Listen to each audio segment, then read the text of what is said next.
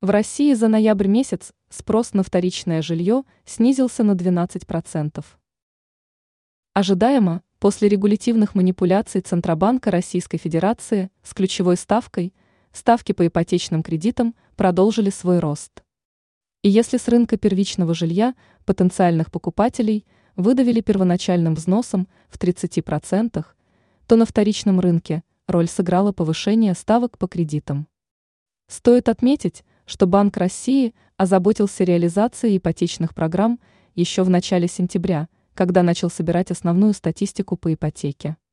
Почти в 35% случаев домохозяйства, взяв ипотечный кредит на его погашение, вынуждены были отдавать порядка 80% месячного семейного дохода.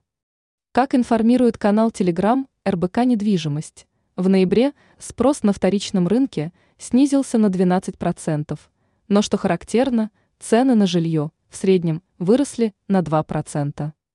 И учитывая тот фактор, что с начала текущего года больше всего спрос на жилье рос в Москве и Московской области, в новых условиях спад спроса уже составил более 18%.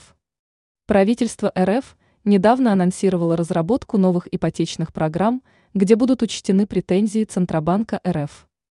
Однако, вероятнее всего, в следующем году полноценно будут реализовываться только льготные программы, рыночную ипотеку, большинство россиян просто не потянут по деньгам.